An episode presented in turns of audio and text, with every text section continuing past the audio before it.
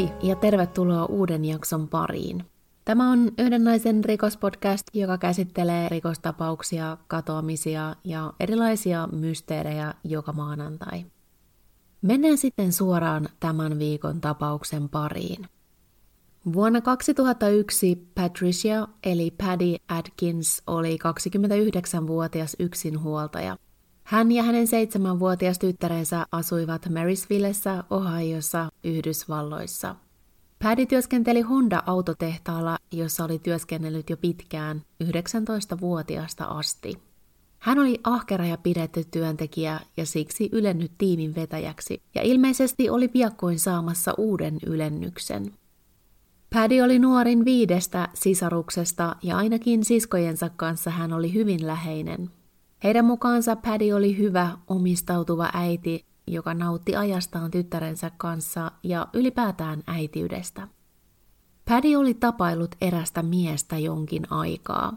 En tiedä, oliko Padin perheellä kuinka tarkkaa tietoa suhteen kestosta, mutta heidän mukaansa se oli kestänyt parisen vuotta. Tätä miestä perhe ei ollut koskaan tavannut. Mies työskenteli samalla tehtaalla Padin kanssa, kyseessä oli siis työpaikkaromanssi. Pieni miinus hänessä oli se, että hän oli naimisissa. Perhettään kohtaan Paddy oli avoin suhteestaan ja tuon miehen tilanteesta, mutta työpaikalla suhde oli salaisuus, eikä mies missään nimessä halunnut asian paljastuvan siellä tai kotona vaimolleen. Vaikka avioero oli suunnitelmissa, hän halusi kuitenkin toteuttaa sen siten, ettei vaimo tietäisi hänen sivusuhteestaan. Pädin perhe ei varsinaisesti ollut ilahtunut suhdeuutisesta varattuun mieheen, mutta Pädi vakuutti heille, että miehen avioliitto oli jo käytännössä ohi ja että heillä oli jo yhteisiä tulevaisuuden suunnitelmia. He olivat jopa puhuneet siitä, missä he asuisivat ja siitä, että molemmat toivoivat vielä lisää lapsia. Kuten kaikki ehkä tiedämme, tilanne harvoin on ihan näin yksinkertainen. Yhtä kaikki Paddy oli korvia myöten rakastunut. Hän koki löytäneensä sielun kumppaninsa, miehen, joka sai hänet nauramaan ja jonka kanssa oli hyvä olla. Miehen henkilöllisyyttä ei ole koskaan virallisesti annettu julkisuuteen. Internetissä on löydettävissä miehen todennäköinen henkilöllisyys, mutta koska se on vahvistamaton, en tässä jaksossa käytä tätä oletettua nimeä, vaan hän pysyköön nimettömänä. Vuoden 2001 heinäkuussa Hondan autotehdas oli sulkeutumassa Yhdysvaltojen itsenäisyyspäivän viikoksi. Tapa, joka oli ollut käytössä jo vuosia. Tehtaan henkilöstö sai lomaa joka vuosi koko tuon viikon, jolle 4. heinäkuuta osuisi. Mies oli tehnyt lomasuunnitelmia hänelle ja Padille. Heidän oli tarkoitus lähteä viettämään romanttista viikkoa Kanadaan – Paikaksi mies oli valinnut erään mökin Kanadan syrjäseuduilta. Siskoilleen Paddy oli kertonut, että lomamatka oli ihana mahdollisuus päästä irti kaikesta salailusta ja ylipäätään arjesta, ja että miehen mukaan paikka olisi todella kaunis. Paddyllä ei ollut antaa siskoilleen tarkkaa sijaintia tuolle mökille, hän tiesi vain, missä se suurin piirtein sijaitsisi. Mies oli sanonut Padille, ettei tämän tarvitsisi pakata mukaan matkatavaroita, vaan että hän ostaisi tälle kaiken tarvittavan matkaa varten matkan varrelta. Mikä mun mielestä olisi aivan ihanaa, jos oltaisiin lähdössä vaikkapa viikonloppureissulle johonkin kivaan kaupunkiin, mutta viikoksi mökkiin syrjäseuduille.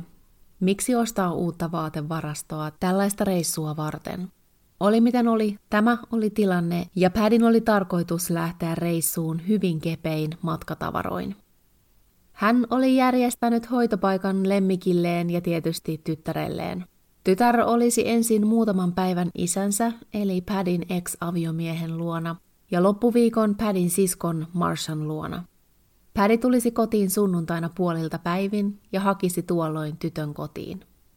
Perjantaina 29. päivä kesäkuuta Paddy vei huolettavansa hoitopaikkoihin ja valmistautui itse lähtemään työvuoroonsa ja sen jälkeen työpaikalta suoraan jatkuvalle reissulle. Hän oli sopinut erään työtoverinsa kanssa kyydistä tehtaalle. Yleensä hän kulki omalla autollaan, mutta koska hänen ja miehen oli tosiaan tarkoitus lähteä töistä suoraan reissuun miehen autolla, ei hän halunnut jättää omaa autoaan viikoksi tehtaan parkkipaikalle. Padin työvuoro alkaisi iltapäivällä puoli neljältä ja päättyisi kahdelta toista yöllä. Kyseessä olisi viimeinen työvuoro ennen tehtaan sulkemista viikoksi. Hän ja tuo mies olivat siis samassa vuorossa. Vielä ennen lähtöään hän soitti kotinsa lankapuhelimesta siskolleen Marshalle ja jätti tämän vastaajaan viestin, jossa hän vielä kertasi kuviot ja aikataulut. Hän myös kertoi, että lomailisi paikassa, jossa hänellä ei välttämättä olisi pääsyä puhelimeen. Kännykkäähän hänellä ei ollut, mutta että yrittäisi soittaa vielä matkan varrelta. Jos soittoa ei tulisi, niin hän toivotti jo hyvää viikkoa, nähdään sunnuntaina ja niin edelleen. Marsa ei saanut enää matkan varrelta soittoa, mutta ei siitä huolestunut. Kuten Paddy oli viestissäkin sanonut, hän soittaisi, jos siihen sopiva tilaisuus tulisi, mutta ei välttämättä. Viikko Padin tyttären kanssa oli mennyt mukavasti, mutta sunnuntaina Paddyä ei kuulunut sovitusti hakemaan häntä kotiin. Puoli yhdeltä iltapäivällä Marsa yritti soittaa Padin kotipuhelimeen siltä varalta, että tämä olisi mennyt kotiin ennen tyttären noutamista. Siellä kukaan ei kuitenkaan vastannut. Hän soitti siskonsa numeroon useita kertoja ja huoli kasvoi hetki hetkeltä suuremmaksi. Lopulta hän päätti soittaa miehen kotinumeroon. Siellä vastasi miehen vaimo, jolle Marsha ei kertonut todellista syytä soitolleen, mutta tiedusteli miestä. Vaimon mukaan mies ei ollut juuri nyt paikalla, mutta olisi pian taas tavoitettavissa. Kun viideltä iltapäivällä Pädiä ei vieläkään ollut näkynyt, Marsa soitti uudelleen nyt saaden miehen itsensä langan päähän. Marsan yllätykseksi mies oli ihmeissään soitosta, sillä hän ei alkuun oikein tuntunut tietävän, että kenestä Padista Marsha puhui, eikä varsinkaan ymmärtänyt, mistä lomasta tämä puhui. Lopulta mies yhdisti nimen ja henkilön niin, että Paddy Hondan tehtaalta. Ei hän tietenkään ollut tämän kanssa ollut missään reissussa, eikä hänellä ollut suhdetta Paddyin tietenkään. Hän ei lainkaan tiennyt, mistä Marsha nyt puhui. Tuon puhelun jälkeen Marsha soitti toiselle siskolleen kertoen huolestaan, ja jo ilta seitsemään mennessä Padista oli tehty katoamisilmoitus poliisille. Pelkkä katoamisilmoituksen täyttäminen ei rauhoittanut siskojen huolta. Padin tytär oli Marshalla, mutta äitiä ei löydetty, eikä kukaan tiennyt mistä edes lähteä häntä etsimään. Siskot olivat suunniltaan huolesta, mitä kuvastaa hyvin se, että aamuyöllä kolmelta Marsha soitti vielä uudelleen miehen numeroon.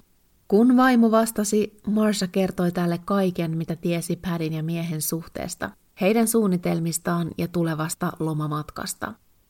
Vaimo ei tiennyt mitään mistään näistä, eikä hän uskonut miehellään olevan suhdetta kehenkään.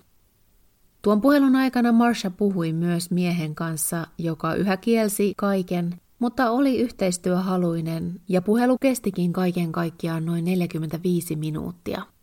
Myöhemmin Marsha on kertonut katuneensa tuota jälkimmäistä soittoa, tai lähinnä sitä, että keskusteli miehen kanssa niin pitkään, koska hän oli jälkikäteen ajatellut miehen kalastelleen täältä tietoja siitä, mitä Marsha oikeastaan tiesi siskonsa ja miehen suhteesta ja lomasuunnitelmista. Poliisi suhtautui tilanteeseen heti alusta alkaen vakavasti, sen sijaan että olisi ajatellut henkilön olevan vapaaehtoisesti kadoksissa. Ensimmäisenä tutkittiin Padin talo. Sieltä ei löytynyt mitään erityistä, kaikki vaikutti siltä, että sen asukas oli ollut lähdössä reissuun ja että kotoa oli poistuttu rauhassa ja vapaaehtoisesti. Poliisi tavoitti myös tuon työtoverin, jonka kyydissä Paddy oli kulkenut viimeiseen työvuoroonsa ennen lomaa, ja tämä vahvisti, että he tosiaan olivat kulkeneet tehtaalle samalla kyydillä.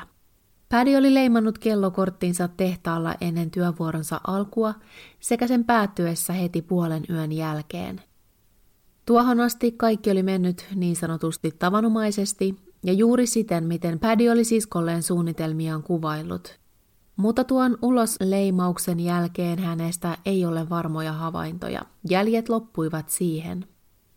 Poliisi luonnollisesti kuuli tuota miestä, jonka kanssa Padilla uskottiin olevan suhde. Hänen mukaansa hän tunsi Padin vain työkaverina, mutta että suhde oli täysin platoninen, eikä hän ollut omien sanojensa mukaan kuullutkaan mistään lomasuunnitelmista Kanadaan. Hän kertoi olevansa onnellisesti naimisissa, eikä hänellä ja hänen vaimollaan ollut mitään eroaikeita. Mies oli kyllä yhä yhteistyöhaluinen. Hän sanoi poliisille, että he voisivat vapaasti tutkia hänen kotinsa. He eivät tarvitsisi edes kotietsintälupaa. Talon etsinnässä miehen tavaroista löytyi hänelle osoitettu syntymäpäiväkortti Padiltä. Se ei kylläkään sisältänyt mitään rakkauden tunnustuksia, mutta osoitti ainakin sen, että he olivat jossain määrin tekemisissä tai läheisiä. Tuolla kyseisellä Hondan tehtaalla työskenteli noin 4000 työntekijää, joten Paddy tuskin ihan jokaisen työkaverinsa syntymäpäivää kortilla muistaisi. Lisäksi talolta löytyi puhelin, jonka yksi Padin siskoista tunnisti Padin ostamaksi, sekä Hard Rock Cafe Florida teepaita, jollaisen Paddy oli ostanut tuliaiseksi miehelle vieraillessaan Janine siskonsa luona Floridassa.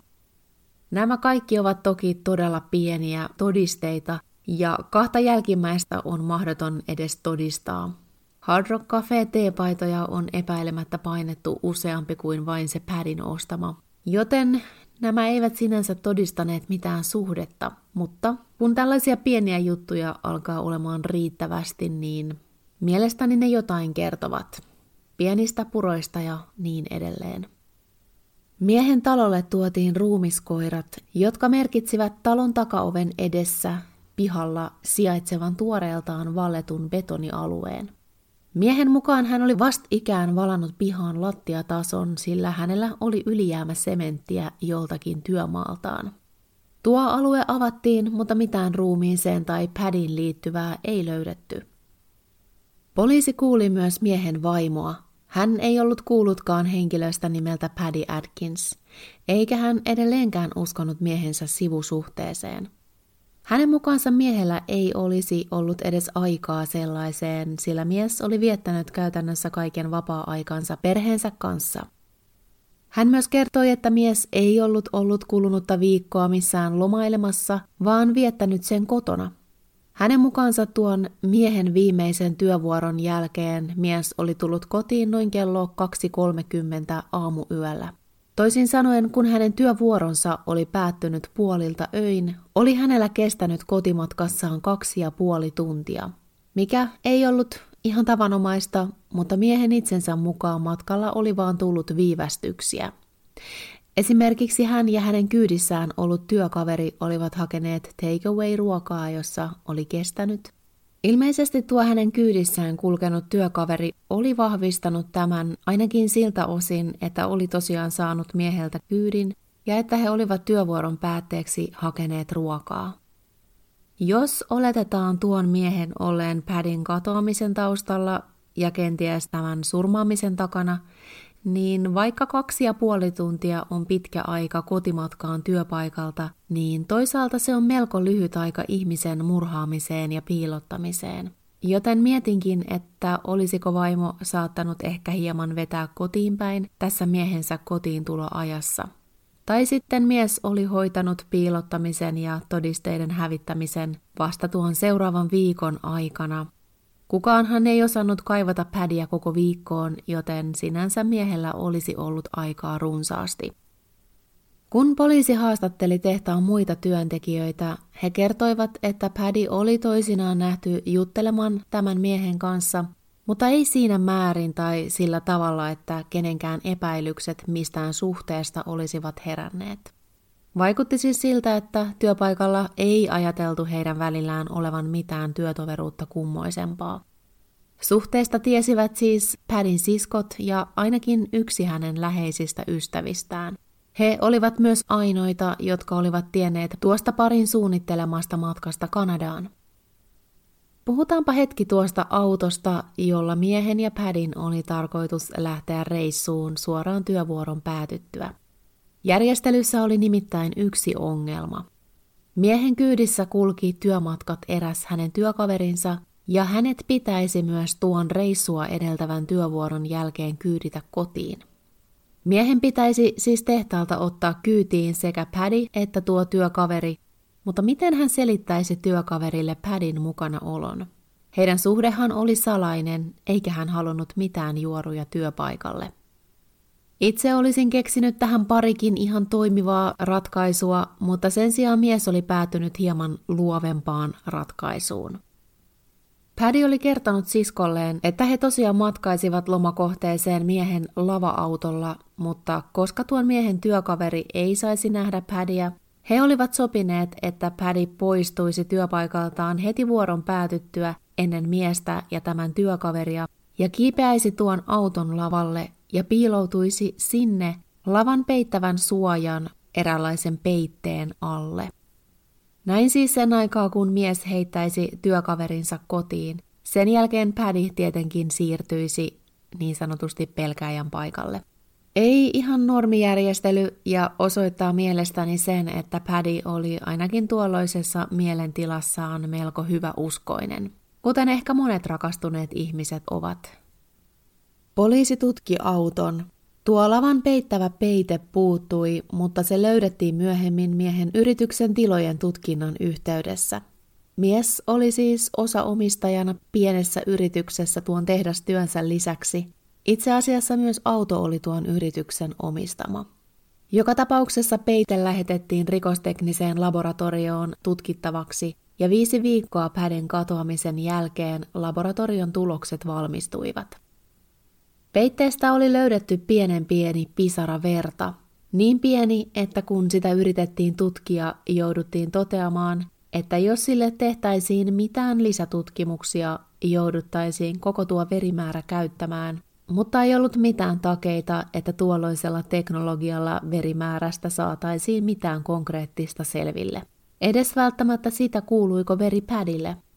Ja koska pelkästään tuo pieni veripisara, pädin tai ei, ei pelkästään riittäisi syytteeseen miestä vastaan. Näytteen päätettiin antaa odottaa, kunnes teknologia olisi parantunut ja mahdollisuudet tuloksiin olisivat paremmat.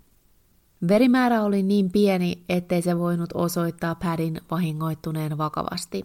Erään tutkijan mukaan verta oli suurin piirtein saman verran, mitä hyttynen ihmisestä imee. Lisäksi tuosta peitteestä löytyi kissan karvoja, ja Padillä tosiaan oli kissa. Jokainen kissanomistaja tietänee, että karvoja on yleensä aina myös omistajan vaatteissa. Tulosten mukaan ainakin osa karvoista täsmäsi Padin kissasta otettuun näytteeseen. Poliisi pystyi nyt osoittamaan yhteyden Padin ja miehen auton välille. Mies tässä kohtaa pohti, että josko Padillä olisi ollut jokin yksipuolinen ihastus pakko mielle hänestä ja tämä olisi siksi miehen huomaamatta hakeutunut tämän omistamaan autoon tai sen lähelle. Tosin poliisi pystyi selvittämään, että tuo peite oli ostettu hyvin lyhyt aika ennen pädin katoamista. Ei siis voinut olla niin, että kuluneiden kuukausien tai vuosien aikana pädi olisi ollut sen kanssa tekemisissä, vaan aikaikkuna olisi ollut melko pieni. Mutta täytyy muistaa, että kun puhutaan mahdollisesta murhasyytteestä, ei tämä yhteys ilman muita rikosteknisiä todisteita riittäisi oikeudenkäynnissä, jos riittäisi edes syytteeseen. Vaikka mitään raskauttavia rikosteknisiä todisteita miestä vastaan ei ollut, oli hän poliisin ykkös ja käytännössä ainoa epäilty. Poliisi yrittikin selvittää mahdollista motiivia – Miksi tuo mies olisi halunnut satuttaa Pädiä? Oliko tämä uhannut paljastaa heidän suhteen miehen vaimolle? Olivatko he ajautuneet isoon riitaan vai mitä oli tapahtunut? Siskot Janine ja Marsha kertoivat poliisille, että Paddy oli kertomansa mukaan lainannut miehelle rahaa, jotta mies saisi yrityskuvionsa hoidettua ja he voisivat näin aloittaa yhteisen elämänsä mahdollisimman pian. Valitettavasti mitään velkakirjaa lainasta ei ollut tehty, sillä mies pelkäsi vaimonsa löytävän sen. Paddy ei ollut itsekään pitänyt kirjaa lainaamistaan summista, tai ainakaan sellaista ei ole löydetty. Mutta kun hänen pankkitietojaan tutkittiin, huomattiin, että hän oli nostanut tililtään isoja summia rahaa. Hän oli jopa ottanut lisää asuntolainaa, raapinut kasaan rahaa monesta eri lähteestä – Kaiken kaikkiaan, kun nuo summat laskettiin yhteen, oli hän noin vuoden aikana nostanut käteistä rahaa noin 90 000 dollaria. Ja nimenomaan käteisenä. Miehen pankkitiedoista ei löydetty mitään selittämättömiä talletuksia eikä hänen kotoaan löydetty käteistä rahaa, joten poliisi ei pystynyt linkittämään miestä näihin Padin rahanostoihin. Virallisesti ei siis voida tietää, mihin nuo Padin nostamat rahat päätyivät. Nostot Padin tileiltä voitiin todentaa, mutta ei sitä, mitä rahoille sen jälkeen oli tapahtunut. Viranomaiset tuntuvat kuitenkin uskovan, että rahat menivät miehelle. Usko ei tietenkään vaan riitä oikeudessa. On erittäin huolestuttavaa, että siskojen mukaan Paddy oli kertonut, että miehen oli tarkoitus alkaa maksamaan lainaa takaisin hänelle heinäkuun alusta vuonna 2001. Toisin sanoen, vain muutama päivä Padin katoamisen jälkeen. Voisi ajatella, että motiivi oli löytynyt. Miehen talon, auton ja yrityksen tilojen tutkinnan lisäksi Viranomaiset järjestivät isoja maastoetsintöjä Hondan tehtaan ympäristöstä ja sellaisilta alueilta, jotka olisivat kohtuullisen matkan päässä tehtaalta ja jotka kenties siten olisivat otollisia alueita ruumiin kätkemiseen. Myös lukuisia vapaaehtoisia etsijöitä järjestettiin näihin maastoetsintöihin. Pitää kuitenkin muistaa, että miehellä olisi ollut käytännössä viikko aikaa piilottaa mahdollinen ruumis, joten paikka saattoi olla pitkälläkin. Tosiaan, Pädiä ei löydetty, eikä hänestä ole havaintoja sen jälkeen, kun hän tuolloin perjantain 29. kesäkuuta ja lauantain 30. kesäkuuta välisenä yönä leimasi itsensä ulos työvuorostaan. Padillä oli siis suhde perheelliseen mieheen, jolle oli lainannut valtavia summia rahaa, jonka kanssa hänen oli tarkoitus lähteä reissuun ilman mahdollisuutta puheluihin, ilman tarvetta ottaa mitään matkatavaroita mukaan ja ilman, että kukaan tiesi tarkalleen, missä he tuon viikon viettäisivät. Sanoisin, että muutama varoitusmerkki tässä on nähtävissä. Tuo viikko, joka kului Pädin viimeisestä havainnosta siihen, kun tämän todella tajuttiin olevan kateissa, on varmasti iso tekijä tapauksessa. Henkilöllä, joka hänen katoamisensa takana oli, oli kokonainen viikko aikaa peitellä jälkensä ja hävittää todisteet. Poliisin mukaan on erittäin epätodennäköistä, että Paddy olisi kadonnut omasta halustaan, eikä mitään sellaiseen viittaavaa ole löydetty. Hänen oletetaan joutuneen henkirikoksen uhriksi ja todennäköinen tekijäkin on tiedossa. Todisteet vain puuttuvat tai riittävät todisteet, kuten ruumis, tai rikostekniset todisteet siitä, että Paddy olisi vakavasti vahingoittunut. Paddyn siskot eivät odota tämän löytyvän elossa. Marsha on kertonut, että hän tiesi heti tuolloin sunnuntaina, että Paddy ei todennäköisesti enää olisi elossa. Hänen mukaansa hän ei keksinyt mitään muuta syytä, miksi Paddy ei olisi tullut hakemaan tytärtään.